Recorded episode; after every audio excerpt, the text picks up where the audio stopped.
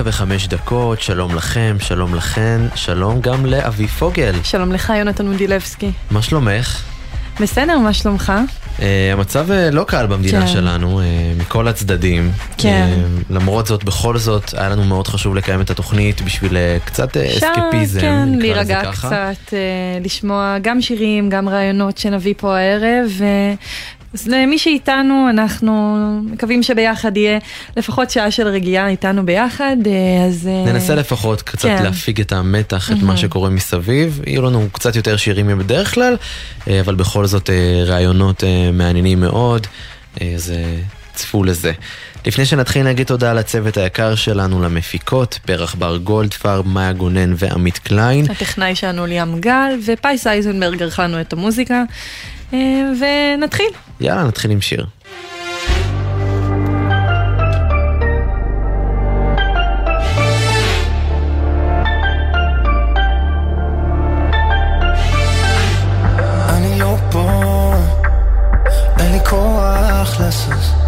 הלילות לבנים, העיניים אדומות, פלילות טוב, שאת לא לידי. בשמיים שלי. אין כוכבים. ואת אף פעם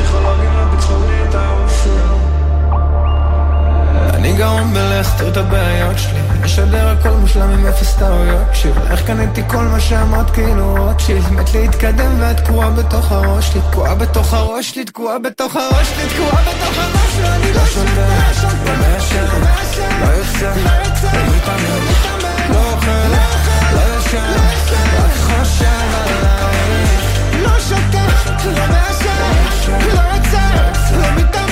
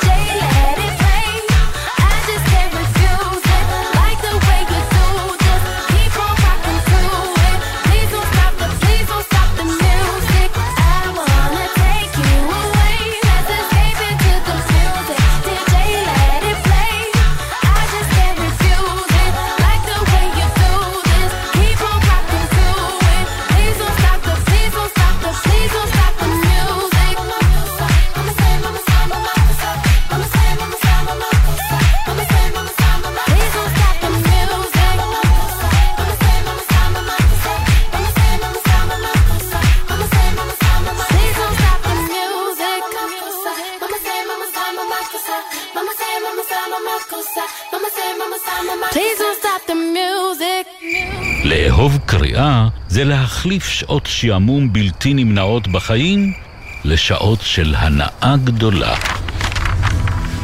בין השמירות. תשע ושלוש עשר דקות, אתם על הקשב, מגזין החיילים של גלי צה"ל, ואיתנו על הקו סמל ראשון במילואים אסף לב, שהוא כותב הספר חוק החיים. שלום אסף. שלום שלום, ערב טוב. ערב טוב, אסף, איפה אנחנו תופסים אותך הערב? אה, תופסים אותי הערב בלדק, בצפון הודו, בטיול של אחרי השירות. החיים וואו. הטובים, אין לו דאגות. לפני שנגיע לדבר על הספר שלך, הבנתי שרצית מאוד להגיע ל-669 או כל סרט מובחרת אחרת, ובסוף זה לא צלח. מה היה שם? אז אה, בדיוק כמו שאתה אומר, אה, היה מעין כזה חלום ילדות להיות חייל באחת הסיירות, כזה לעשות שירות משמעותי עד הסוף, ותוך כדי אימונים בעצם אה, נפצעתי ברגליים, ברצועות הירכיים, ובעצם הפרופיל שלי ירד, וכל ה- כל הכיוון השירות הצבאי קיבל תפנית לחלוטין.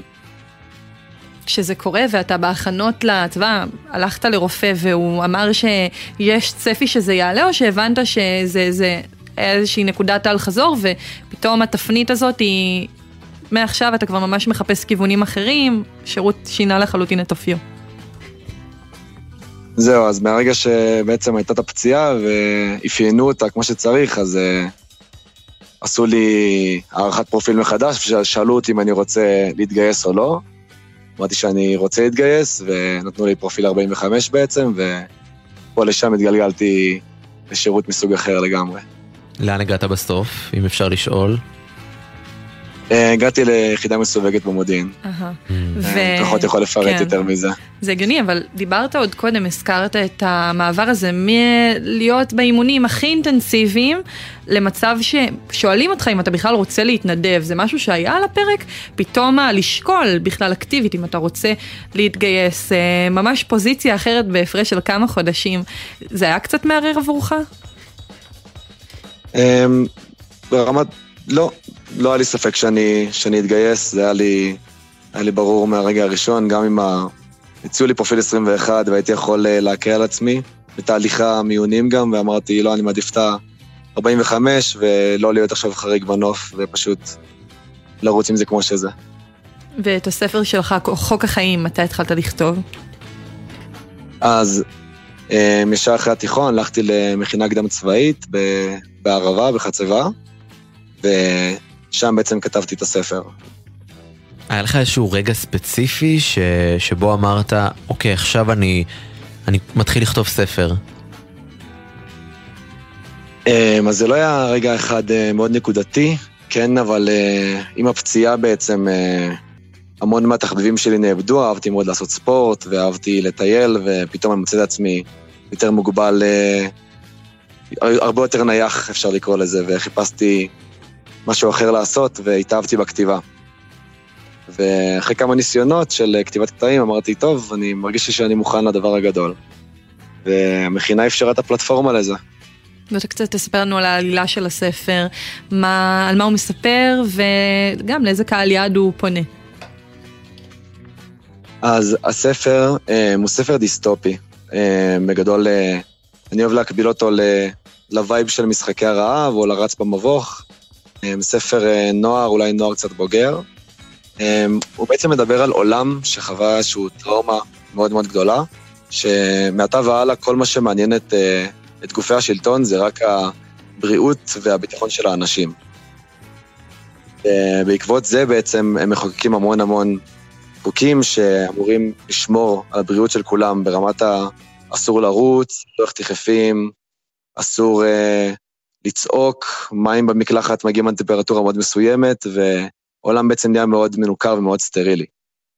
והעלילה בעצם קורית uh, עם בחור שמגיע מאזור אחר שבו המציאות היא כמו שאנחנו מכירים אותה היום, והוא בעצם מגיע לאותו עולם סטרילי, והמפגש הזה מביא המון המון דברים, מעלה המון שאלות, הרבה התנגדויות, ואני לא, לא ארחיב יותר כדי לעשות יותר מדי ספוילרים. נשמע מעניין, אה, ממש. לקפוץ למציאות אחרת, אה, והמעבר הזה בין העולמות. עבורך, איך, איך בכלל הגעת לסוגה כזאת, לסגנון כתיבה כזה, להדים, צריך דמיון מפותח, אני לא יודעת אם אני מסוגלת בכלל, כנראה שלא, לחשוב על עולם אחר ולברוא אותו ממש אה, בכתיבה שלך.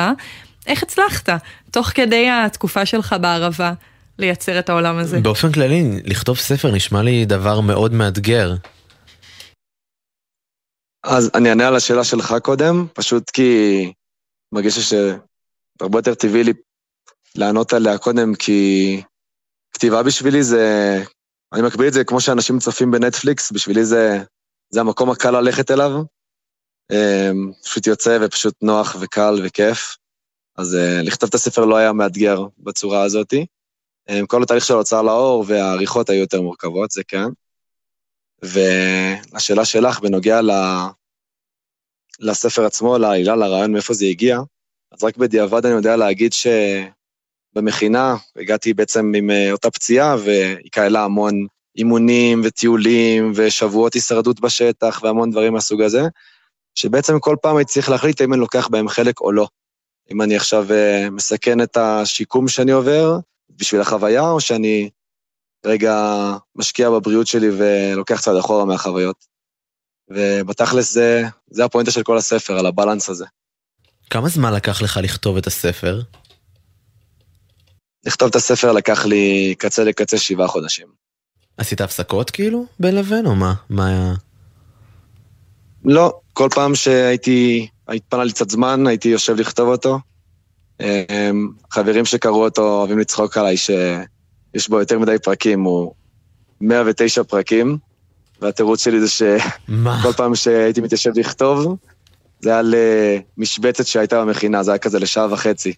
אז כל פעם שהייתי מתיישב לכתוב היה יוצא פרק. וואו. ו... רגע, 109 פרקים, זה מעניינת. אומר שכמה עמודים יש בספר. 430.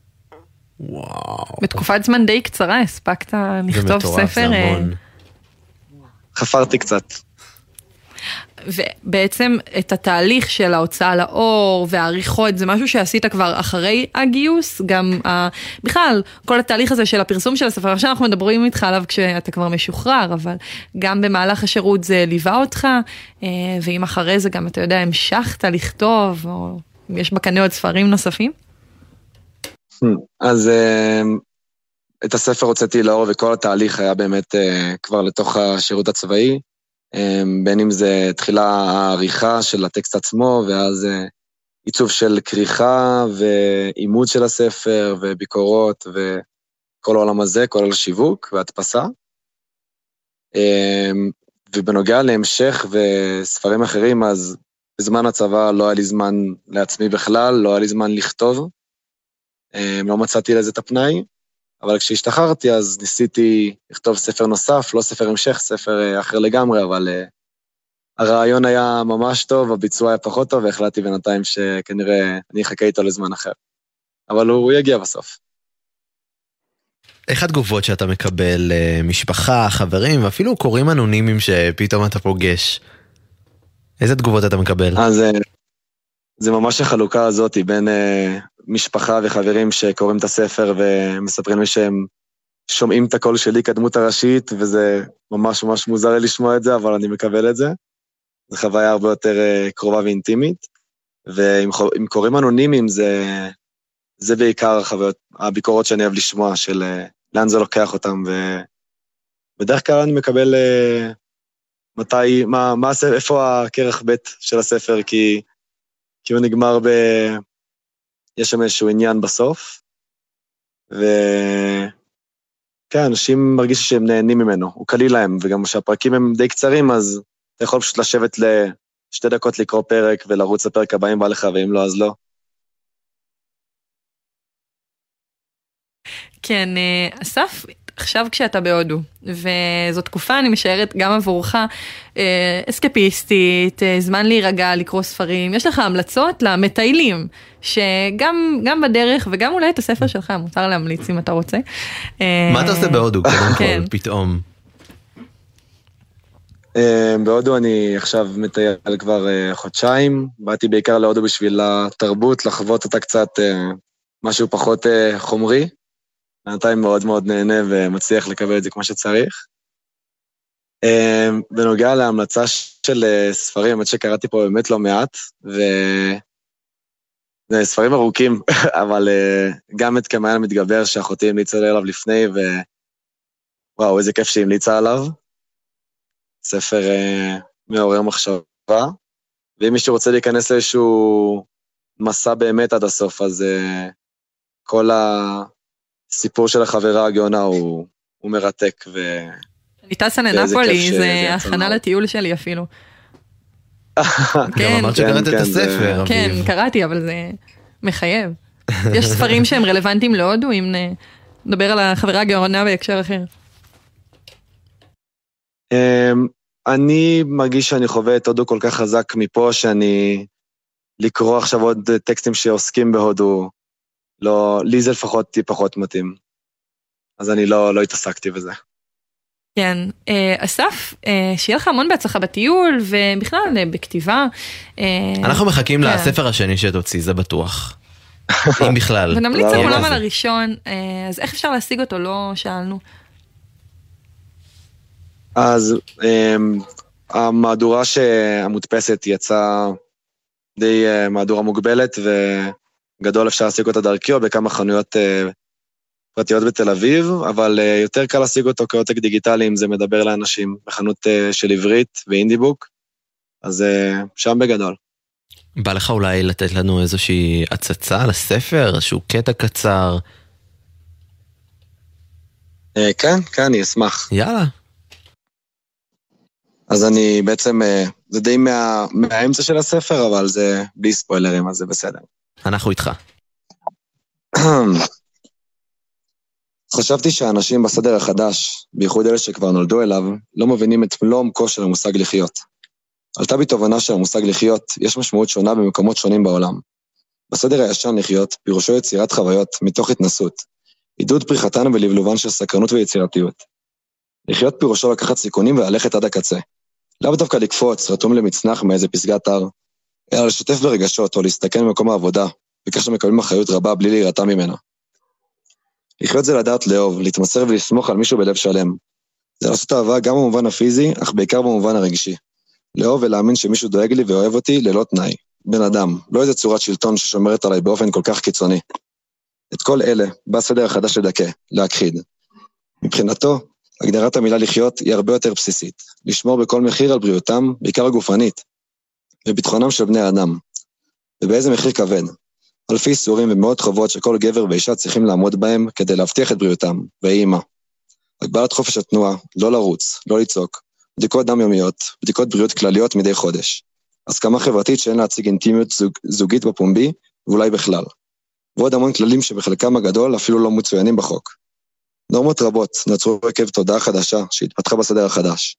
תודעה וחשיבה של איסור להעיז, איסור לקחת סיכונים, איסור לחשוב מחוץ לקופסה, ואיסור לפתוח באנשים לא מוכרים, בחוויות לא מוכרות. זה הקטע. וואו, אסף, זה היה ממש מעניין, ואני חושבת שכל מי ש... סליחה, כל מי ששמע את זה, אני מאמין שהוא התחבר. ו- וזהו, תודה רבה לך על השיחה הזאת, סמל ראשון, אסף לב. תודה רבה לכם. תודה, והמשך יום נעים.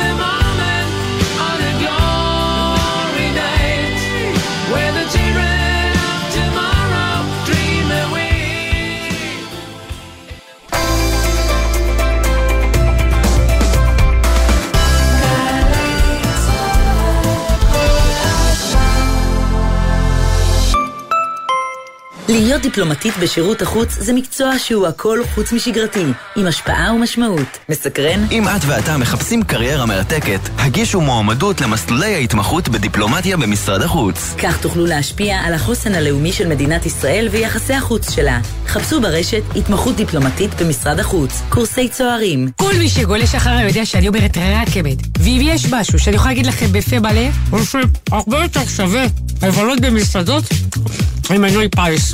וואי, איך טעים לי. מנויי הפיס נהנים מתו נטען ב-30% הנחה לרשתות מזון ומסעדות.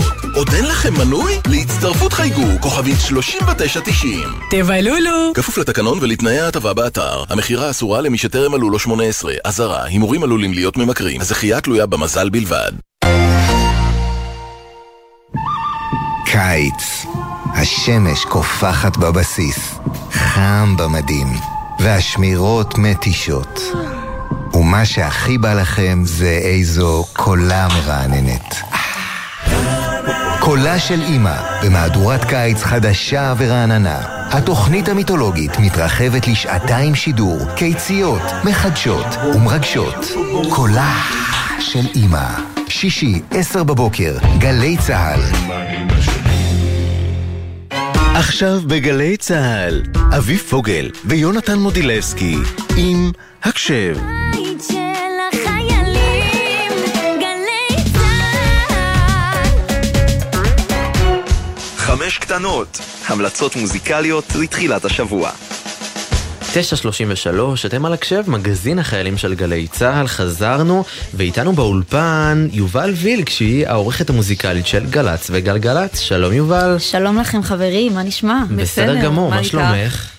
האמת, שלומי די בסדר, אני הבאתי כמה דברים שלדעתי ממש אה, מרוממים, אנחנו מתים וממש לשמוע אה, כבר. מספקים אה, גם מהארץ אסקפיזם. וגם מהעולם? זה... לגמרי, לגמרי, ברור, יש פה, יש לנו מכל דבר. האמת, יש לנו היום פה המלצות ממש מגוונות, אז באמת תרשו לי לקחת אתכם עם כל מה שקורה מסביבנו. אני נותנת לכם שלושה אלבומים שלגמרי ינקו את הראש לכל מי שרוצה קצת אסקפיזם טוב. אז נתחיל עם הדבר הכי חם שיש כרגע. אז הסופה האחרון בתי הקולנוע התמלאו בצופים שהגיעו לסרט שמסתמן כהלהיט של הקיץ ולא רק של הקיץ של השנה. ברבי הסרט כמובן. וואי, וואי, איזה יש אנשים שיגידו. ההפך, יצא סרט איתו באותו יום, ככה, אבל אנחנו נשאיר את הדיון הזה בצד, לגמרי. ונפרגן פה לברבי. לגמרי, שכמו כל סרט, הוא עטוף בפסקול לא פחות ממעולה. גויסו אליו מיטב האומנים, בראשם המפיק. וכשאני אומרת המפיק אני מתכוונת להמפיק, כן. מרק רונסון, הוא זכור במיוחד בעבודתו עם אה, אימי ויינהאוס, אבל מרק רונסון עבד גם עם אה, ברונו מרס, הוא עבד עם כולם, מדובר באחד המפיקים כן. הטובים ביותר שיש היום. ואלבום הפסקול הזה כולל שירים, לא תאמינו ממי, אווה מקס, צ'ארלי אקס סי אקס, דומיניק פייק, 50-50, גייל, ליזו, ניקי מנאז', טיים אימפלה, קיד לרוי, ואחת ויחידה דואה ליפה, שגם נתנה הופעת. אה, קמאו בסרט. מטורף. והיא הייתה גם הסינגל הראשון מתוך הסרט, אז... אה, זה, הייתה שם איזה 20 שניות הבנתי. ברור. מה- מה עשו מזה עכשיו אה, את הרם גדול, אה, דואה ליפה הייתה בסרט. זה לא, אבל אה, תראה, מדובר באחד הסרטים הבאמת יותר מדוברים כן. והכי מצופים שהיו פה בתקופה האחרונה. לך יצא כבר לראות? אני עוד לא, אני מהמחנה של הסרט האחר, אבל הופה, את הפסקול כבר. שמעתי, אל תדאגו. ואחד השירים הוא גם מחווה לשיר הברבי האיקוני ביותר שיצא בשנות התשעים, Barbie Girl, של להקת הפופ אקווה. בקיצור, באמת מדובר באלבום מגוון, זאת אומרת, יש שם אומנים מכל קשת הפופ אז למי העכשווית. שעדיין הלך או לא הלך, אז אפשר את, ה, את השירים לפחות, אפשר כבר אה, לשמוע אפשר- ולהאזין להם. אפשר כבר להאזין. להיכנס לאווירה עוד לפני. באמת, ה- מה שמיוחד באלבום זה שהוא פשוט מגוון מאוד. אפשר מהמם. למצוא שם מטיים אימפלה, היותר אלטרנטיבי ואלקטרוני, לכוכבי הפופ הגדולים ביותר, סם סמית ודואה ליפה, להיפ-הופ ממש מגניב ועכשווי, פינק פנתרס וניקי מנאז', כל אחד יכול למצוא בו שיר שהוא אוהב. אבל בעצם כל השירים שבאלבום הזה שיצאו עם הסרט, הם גם מופיעים בסרט עצמו? מופיעים בסרט וכולם אה, בעצם בתהליך העבודה, הם מספרים שממש מרק רונסון הגיע לכל אומן שהוא רוצה לעשות איתו, אה, שהוא יבצע שיר בסרט, והוא ממש הקרין להם את הסצנה הספציפית שהוא רוצה שהשיר ישתלב בו. וואו. וואי, ועל מטורף. סמך זה הם כתבו שיר, זאת אומרת הם כתבו את השירים בהתבסס על הסצנות ועל הסיפור עצמו. זה ממש לא מנותק, העבודה פה היא לא לחלוטין סתם משולבת. אמרת שהוא המפיק, הוא כן. יודע את הוא העבודה. באמת המפיק. אז אני אקח אתכם לצד השני, מי שפחות בעניין הפופ. אז להקת הבריטפופ, שזה קצת רוק, להקת הבריטפופ הגדולה מכולם, יש שיגידו, בלר, היא מתחדשת באלבום חדש, שמונה שנים אחרי האלבום האחרון שלהם. מדובר באחד הקאמבקים הגדולים של תעשיית הרוק. מדובר באחת הלהקות החשובות ביותר ב nineties. אלבום שכולו על טהרת הרוק הבריטי, ומחווה ברורה ללהקות נוספות שמתקיימות היום, כמו ארקטיק מנקיז וללהקה האחרת של דיימון אלברן, אה, אה, גורילאז, שהוא בשתי הלהקות. אני זוכר שהלהקה האדירה הזאת היא גם התאחדה השנה, ממש ממש עכשיו בחודש האחרון היא התאחדה לשני מופעי ענק, וכשאני מתכוונת ענק אני מתכוונת ענק, איפה זה קורה? בוומבלי שבלונדון, וזה היה לא. מופעים ענקיים שלא אכזבו שום מעריץ, גם מהארץ נהרו אל ההופעות האלה. אה, בקיצור, אלבום רוק כמו שצריך, בלי גינונים, לכל מי שמחפש סאונד ישן ואמיתי, ולאלה שזוכרים עוד את בלר משנות התשעים. מדובר באלבום אלבום פשוט, פשוט וככה, לפנים, רוק אמיתי ואיכותי, כמו שרק בריטים יודעים לעשות. והאלבום החדש הזה, אנחנו נראה לדעתך עוד כמה בדרך, או שזה איזה קאמבק חד פעמי? אנחנו מדברים פה על אה, תופעה בכלל של קאמבקים בעולם הבריטפופ. זאת אומרת, אה, מי שמכיר קצת את הקרב הגדול בין בלר לאואייזיס, שתי הלהקות הכי גדולות שמהז'אנר הזה ב nineties, אז אה, יש שמועות שגם אואייזיס מתכננים איזשהו קאמבק ואיזושהי חזרה. מדובר בלהקות בסדר גודל עצום שסוחפות אחריהן קהל ענק וריב עוד יותר ענק משתי הלהקות עצמן. אה, יכולה לשאול כל אחד ולכל אחד תהיה תשובה ממש טובה למי הלהקה האהובה עליו בקרב בין בלר לאואייזיס, אז אנחנו רואים פה באמת תופעה שחוזרת בענייני הקאמבק. יש מצב שתהיה הופעה של בלר בארץ? אמ, מתישהו? אולי? זה יהיה, אם דבר כזה יקרה, נו. אני מאמינה שזה יהיה אחת ההופעות הגדולות ביותר שהיו פה. וואו. אני, המאזינים הישראלים, הקהל הישראלי מאוד מאוד מאוד אוהב את המוזיקה הבריטית, מאוד מתחבר לרוק הבריטי הזה. זה דברים שעבדו בארץ בצורה מדהימה, יש קהל מטורף כאן, בגלל זה גם הרבה טסו להופעה הזאת בלונדון. ואני אקח אתכם חזרה אל הארץ עם אלבום ישראלי, שאיתו נסיים, שי אמבר. לא יודעת אם אתם מכירים ככה את השם, אולי רק שמעתם ואתם לא יודעים. מהילדות. להצביע על איזה שיר, אבל המוזיקאית והיוצרת, אחת המקוריות והמעניינות ביותר שיש לנו בתקופה האחרונה, חלקכם עוד זוכרים את השם הזה מימי בית ספר למוזיקה, ואולי מהמם. בהמשך בגלגול שלה, בכוכב הבא. היא מסכמת תקופה של התבגרות מוזיקלית עם אלבום חדש, אלבום שונה בתכלית ממה שהיא עשתה לפני כן, עם סאונד חדש ואלבום בוגר, קוראים לאלבום הזה כל החלומות. הוא כולל תשעה שירים, כולם נכתבו והולחנו על ידיה. את חלקם כבר הספקנו לפגוש ולהאזין, אה, יצאו כל מיני סינגלים מעניינים, ועם שי אמבר עבדו ניר מימון שהוא המפיק של דודו טסה, וכמובן היועצת האומנותית שלה, קרן פלס, שמלווה אותה מהמם. לאורך כל השנים האלה. זה אלבום מרתק, זה אלבום סיפורי, מתחילתו ועד סופו הוא מסע, זה אלבום שאתה ממש מרגיש שאתה עובר איזושהי דרך והוא, והוא מאתגר להאזנה. את אה, חושבת שיהיו, יצאו מהאלבום הזה גם להיטים? אני חושבת שיש לנו מיני להיט כבר אחד, ואנחנו נאזין לו, הוא כולל סימפול שלחלוטין יקפיץ לכם את האוזן. אני חושבת שמדובר באלבום שכן דורש אולי איזה שתי האזנות. אתה צריך רגע לתפוס את עצמך ולומר, וואו, מה זה הדבר ששמעתי פה עכשיו? כאילו, כולל בתוכו אוריינטליות ורוק. ומוזיקה ישראלית, אה, ארץ ישראלית ישנה, ופתאום מחוות למוזיקה צרפתית, ומוזיקת עולם ומזרחית, ומילים שהן נורא מאתגרות, כאילו, אה, נאמר אפילו ששי אמבר הושוותה לא פעם ולא פעמיים לחווה אלברשטיין החדשה. די. ואיך את עם האמירה. הזאת? כן, מה את אני חושבת? חושבת שיש ביניהן אה, קווי אופי דומים. והאלבום הזה עזר לך?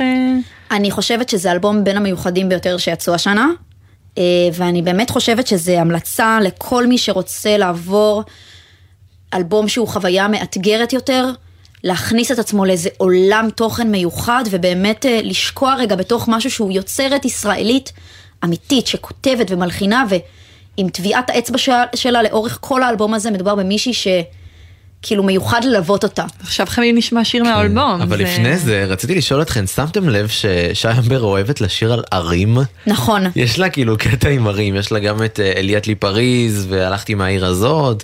מה? ונתתי אותי לעיר. נתתי אותי לעיר, כן. יש לה מוטיב נורא חוזר בכתיבה שלה, אפשר לשים לב לזה בכל השירים, היא מאוד, אה, אה, מאוד מיוחדת, ומאוד ניתן לשים לב לגוון המסוים שבה, וזה מה שעושה אותה מיוחדת, ולכן זה דורש עוד איזה האזנה. אני יכולה לומר ישבנו כולנו וניתחנו את המילים של השיר כאילו מדובר בשיעור ספרות, כי ניסינו להבין מה היא אומרת ולמה היא מתכוונת. אה, היא נורא מאתגרת ונורא מעניינת, ולכן אני מאוד אוהבת את המוזיקה הזאתי, אה, וזאת ככה המלצה באמת מהלב אליכם, אה, ואני מקווה שמי שהסימפול ככה קורץ לו, תישארו בשביל לשמוע אותו, זה לגמרי רפרנס ממש מגניב שהיא עשתה שם. יאללה, אז בוא נשמע אותו. יובל ויל, רבה. כעורכת המוזיקלית של גל"צ וגלגלצ. תודה רבה לך. תודה רבה לכם.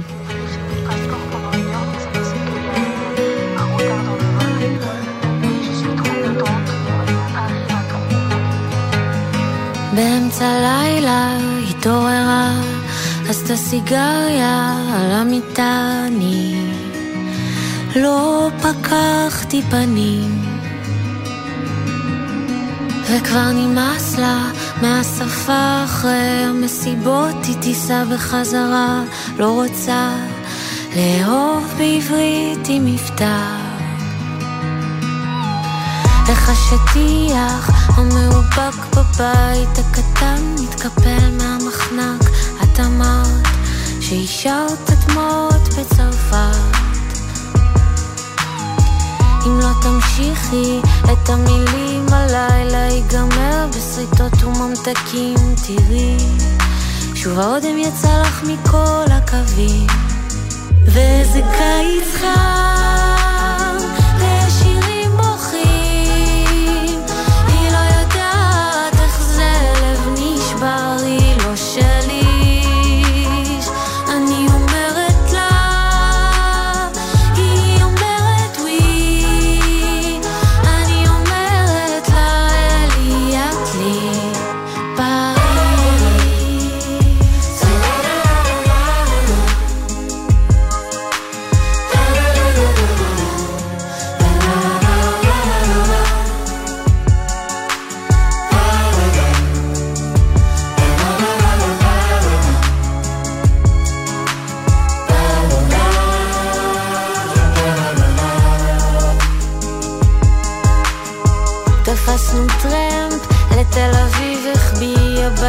בילקוט בקבוק גדול של ג'ין, בואי ניסע להרגיש את החיים בוורידים. ואז ירדו לי כל הדמעות מחר, המטוס ייקח אותך מפה ואני אשאר כאן לבד לתמיד. אין לך כסף לשמלה שכבר קנית כסף לצאת מהדיכאון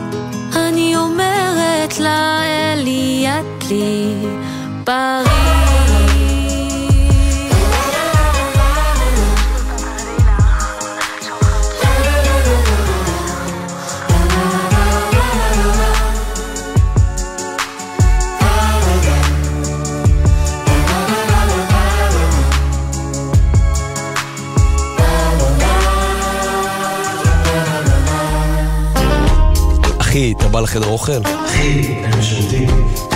אחי זה אחי, אחי. מערכת הקשב עם אחים בצבא.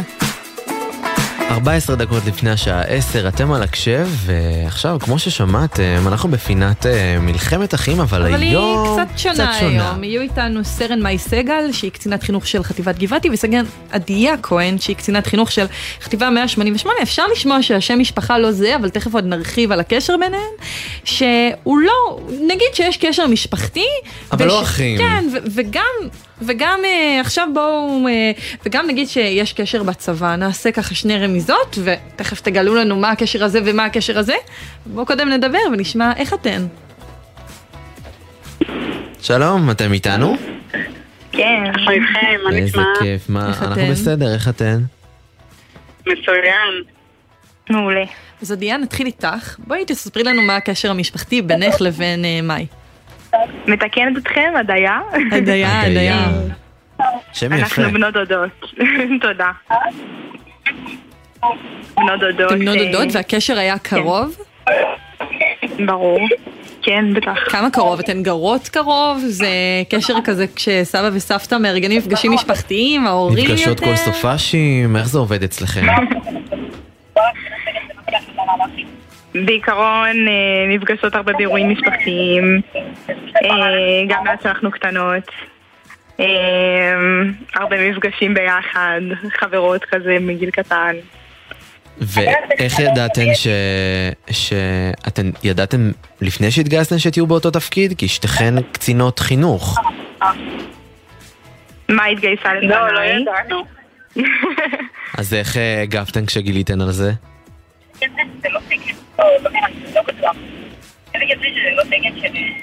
מאי, היום אתה קצינת חינוך של גבעתי, אבל שמענו שאת הדרך שלך, את התחלת כמש"קית חינוך בשריון, לא סתם בחיל השריון, אלא ממש בחטיבה, אה, בחטיבה 188. האם זה נכון? נכון, נכון. ספרי לנו על התפקיד הראשון, תחילת הדרך, היום את אה, מכירה ממש את החטיבה. אמ, כן, הייתי מש"קית בגדוד 71 ובחטיבה 188. זה שם תפקיד של שמונה חודשים, אה, גם אה, בקווים שהגדוד תפס וגם באימון אה, חטיבתי. וזהו, ולאחריו יצאתי לקצונה. מאי, נתת לבת הדודה שלך טיפים לפני גיוס? ברור, היא תספר, אבל היא לא התגייסה להיות מש"קית חינוך. אוקיי. אה, היו הרבה טיפים, היא עשתה תפקיד משמעותי אחר בחיל, אה, והשפיעה על אה, אנשים דרכו.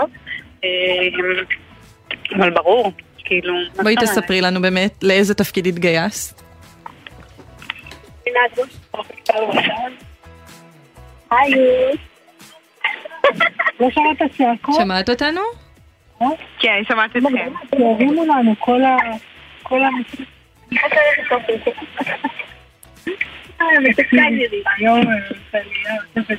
אנחנו נשמח שפשוט אנחנו שומעים אותך טיפה מקוטז, כזה שתלכי למקום שנשמע קצת יותר טוב את הקו שלך. שומעים אותי? כן. כן, עכשיו אז כן. שאלנו, מאי פה סיפרה שאת, נכון, היום את קצינת חינוך, אבל לא התחלת כמש"קית חינוך, אז בואי תספרי לנו באיזה נכון, תפקיד התחלת בעצם. מהמם. התגייסתי להיות מורה חיילת לעולים חדשים. אה, בפועל הייתי מפקדת של מורות חיילות ומשטרה צבאית ביחידת אילת, זו יחידה שעזרה בסיוע בקורונה. אה, ומשם המשכתי אה, ועשיתי, יצאתי לקצונה והייתי קצינה במטה של חיל החינוך ועכשיו אני קצינת חינוך של חטיבה 188. איך הגעת לחטיבה? מאי אה, סיפרה לך? היה לה איזושהי עזרה בשיבוץ? את האמת ששמעתי ממאי על התפקיד כשהיא הייתה מש"קית, אבל אה, כחלק מהתפקיד הקודם שלי עשיתי ביקורות חינוך, אה, שזה ביקורות אכ"א בחטיבות וביחידות, והייתי בחטיבה 188 בביקורת, אה, ודי התאהבתי בחטיבה, ומאוד שמחתי להתראיין ולקבל בסוף גם את התפקיד שם. בואי תספרי גם על התפקידים השונים שנעבור אלייך, מאי, שעשית גם במהלך השירות. אה, היום אנחנו מדברים איתך כקצינת חינוך של חטיבת גבעתי, אבל את פיקדת על הדור הבא של מש"קית החינוך בדרך. נכון. אה, הייתי מ"פ של קורס חינוך והסברה. אה, פיקדתי והכשרתי את כל המש"קיות חינוך והסברה באות בצה"ל. אה, תפקיד מאוד מרגש ומשמח ומספק ובאמת זכות גדולה לעשות אותו. אה, עשיתי שם שלושה מחזורים מדהימים וכמעט למעלה מ-500 מש"קים שיצאו לשטח והיום משרתים בתפקידי החינוך בצה"ל. אה, ולאחריו הלכתי לפקד על יחידת הסברה לטירונים לוחמים. שזאת יחידה שעושה שבועות אה, הכשרה, שבועות סד"ח זה נקרא, אה, הכשרה לכל הלוחמים הטירונים בצה"ל. אה, ולאחריו אה, נפתח תפקיד חטיבת גבעתי, והיה לי ברור אה, שאני אגיע לפה לחזור, הייתי קצינת חינוך של אב"ח אה, בתפקיד הראשון שלי, אה, והיה לי ברור שהחטיבה היא היעד הבא, ו- וזה קורה ממש עכשיו. מה אתן עושות אבל בתור קצינות חינוך? על מה אתן אחראיות? בגדול תפקידה של קצינת החינוך זה להיות אחראית על כל הכשירות הערכית של האנשים בחטיבה, בין אם זו חטיבה לוחמת ובין אם זו חטיבה טונקלית. אה, ביכולת שלהם לשרת ולבצע את המשימה שלהם בצורה ערכית. אה, ובצורה שתאפשר להם לעשות את זה, מה זה אומר? שהם גם מזדהים איתה, שהם גם מבינים את המשימה, שהם מבינים איך נכון לבצע אותה ומה עומד מאחורי ההחלטות שמתקבלות אצל המפקדים שלהם. מתעסקים הרבה במורשת, בלכידות, במשמעות השירות. איך זה שונה תפקיד הקצינת חינוך מתפקיד אה, המ"פ? אה, כשאת גם בתוך חטיבה ועובדת מול גם גורמים שונים וגם אה, בפוזיציה קצת אחרת. נכון, זה תפקיד שונה במהות שלו. אה, לפקד, אה, את יודעת, זה להטמיע ולהעביר הלאה את המשמעות, ואת למה עושים חינוך בצבא, ולמה זה חשוב, ואיך עושים את זה, ואיך נכון לגשת. והיום כשאני עושה את זה בפועל, אז זה אחרת. זה, זה כבר לא רק לדבר על, זה לבוא ולעשות את זה בפועל אה, יחד עם המפקדים, מלווים אותם, עושים את זה יחד איתם. עדיה, איך זה עבורך כקצינת חינוך של חטיבה אחרת בעצמך? וואי, אז האמת שזה משוגע, אני עוד בתחילת תפקיד, והעובדה שיוצא לי להתעסק אה, עם כל האוכלוסיות ורגע לאפיין אותם אה, ולהביא להם את החינוך אה, דרך המפקדים זה מאוד מרגש. עכשיו איתנו גם עצרת חטיבה, אז בכלל כל העיסוק במורשת אה, הוא מאוד מאוד גדול ומאוד מעניין וזה ממש שימור ידע חטיבתי. איך החיילים מגיבים למקום של מש"קית החינוך, בטח ובטח כשמדברים על מורשת, אה, חטיבה 188, יש המון מורקים, גם לגבעתי. חיילים רוצים לשמוע היום? מה, מה פעם אה, היו... בטח. איך הם בטח. מגיבים לזה? ברור אתם... שרוצים. מה הם אומרים? כן. אה, אני חושבת שיש אה, יש איזושהי הבנה שברגע שאתה משרת בצה"ל אתה חלק ממשהו שהוא גדול יותר ולא משנה באיזה תפקיד אתה עושה את זה. אה, אני חושבת שכלוחם לדעת שבמקום שבו אתה נמצא אז קרו דברים לפניך ואתה חלק מאיזושהי שרשרת דורות שעושה את מה שעושה ומגינה על המדינה בצורה כזו ובאיזושהי שליחות מאוד גדולה וגם באיזשהו מקום מקריב מהחיים שלך ונשבע בסוף גם להיות מוכן להקריב את החיים שלך. אה, בעבור המדינה, אז יש פה משהו שהוא מספר סיפור גדול יותר, שרותם אותם לאיך עושים משימה ולמה ניגשים למשימה אה, ואיך עושים אותה ומה המשמעות שעומד מאחוריה ומה קרה פה לפני ומה המשמעות של לבצע את המשימה ואיפה היא תורמת למדינה שלנו. אז אני חושבת שיש פה איזשהו מעגל ואיזשהו סיפור שהוא גדול יותר אה, שמאפשר להם גם בסוף לבצע את המשימות המאוד מורכבות שהם נדרשים להם. כשתי בנות דודות שעושות אה, את אותו התפקיד בחטיבות שונות, איזה טיפים אתן גם נותנות אחת לשנייה ותחלקו עם המאזינים שלנו, שהם לא קציני חינוך, אה, אני משערת רובם, אבל כן יכולים אה, להחכים. מהניסיון שלכן. אני חושבת שהמון להעז אה, וליצור קשרים טובים עם אה, אנשים בחטיבה בכללי, זה גם טוב לקצינות חינוך וגם לחיילים וקצינים שהם לא אה, בחינוך. אה, ליצור קשרים, להגיע לאנשים, ללמוד אה, ולנסות כמה שיותר להיות בפנים ולהיות רלוונטיים. אה, וככה לבצע את התפקיד בצורה הטובה ביותר. סרן מאי סגל וסגן עדיה כהן, תודה רבה על אשתכן ושיהיה המון המון בהצלחה. תודה רבה. זהו, אנחנו חמש דקות לפני השעה עשר, וזה אומר שאנחנו מסיימים את הזמן המשותף שלנו, אביב, אז אה, קודם כל אה, תודה רבה לך. תודה לך, יונתן. ולפני שנסיים נגיד תודה לצוות היקר שלנו, לפרח בר גולדפרב המפיקה, למאיה גונן ועמית קליין, גם כן המפיקות שלנו, לטכנאי ליאם גל ולפז אייזנברג שערכה לנו אחלה של מוזיקה. נאחל ערב שקט ורגוע. אה, כמה שאפשר, כן. כן. תודה רבה ולילה טוב. הכדור נלקח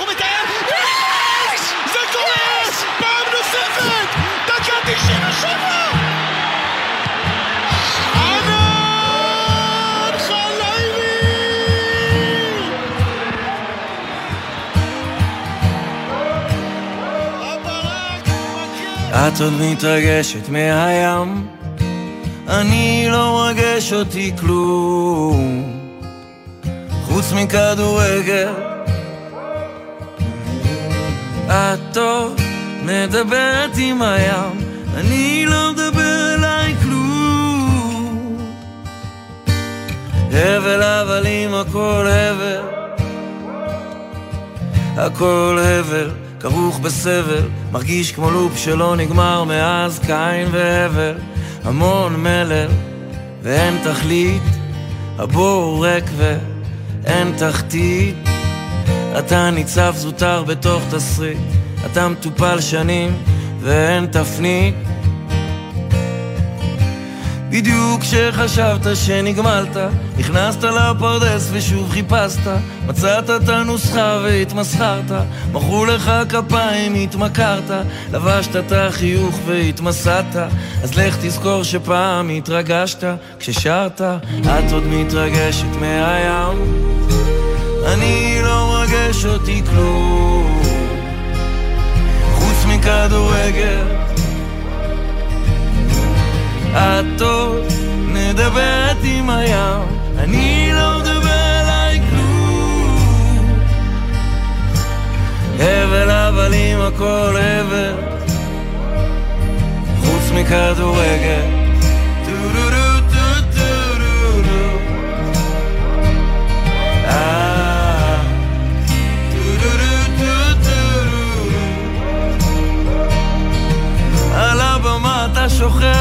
כי אין סם כמו עופות, אבל הפסקת לעשן, אז חזרו החלומות, לא מסוגל להפסיק, ולא מוכן להודות שנכשלת. החיים כמו פורמולה אחת ורק אתה עוד לא הבנת. בדיוק כשחשבת שניצחת איבדת ריכוז והתהפכת. איבדת אמון והתפכחת. עכשיו אתה מודע אז הסתבכת ואין איך לפרסס כי התבגרת רק לבקש תמימות שאין בחרת ולקבל את מה שכבר בחרת. את עוד מתרגשת מהים אני לא מרגש אותי כלום. חוץ מכדורגל. מה נשמע, נשמע, סוף השבוע,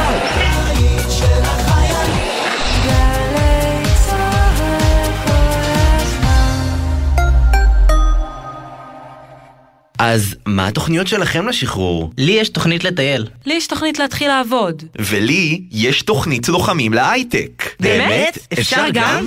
רק אם אתם לוחמים ולוחמות לקראת שחרור או אחריו, אתם זכאים לתוכנית לוחמים להייטק, המאפשרת לכם ללמוד מקצוע מבוקש במסלול קצר, איכותי ומסובסד, כולל תעסוקה בתעשיית ההייטק הישראלי. אז קדימה, הסתערו! לפרטים ייכנסו לאתר האגף והקרן. המקפצה שלך לאזרחות.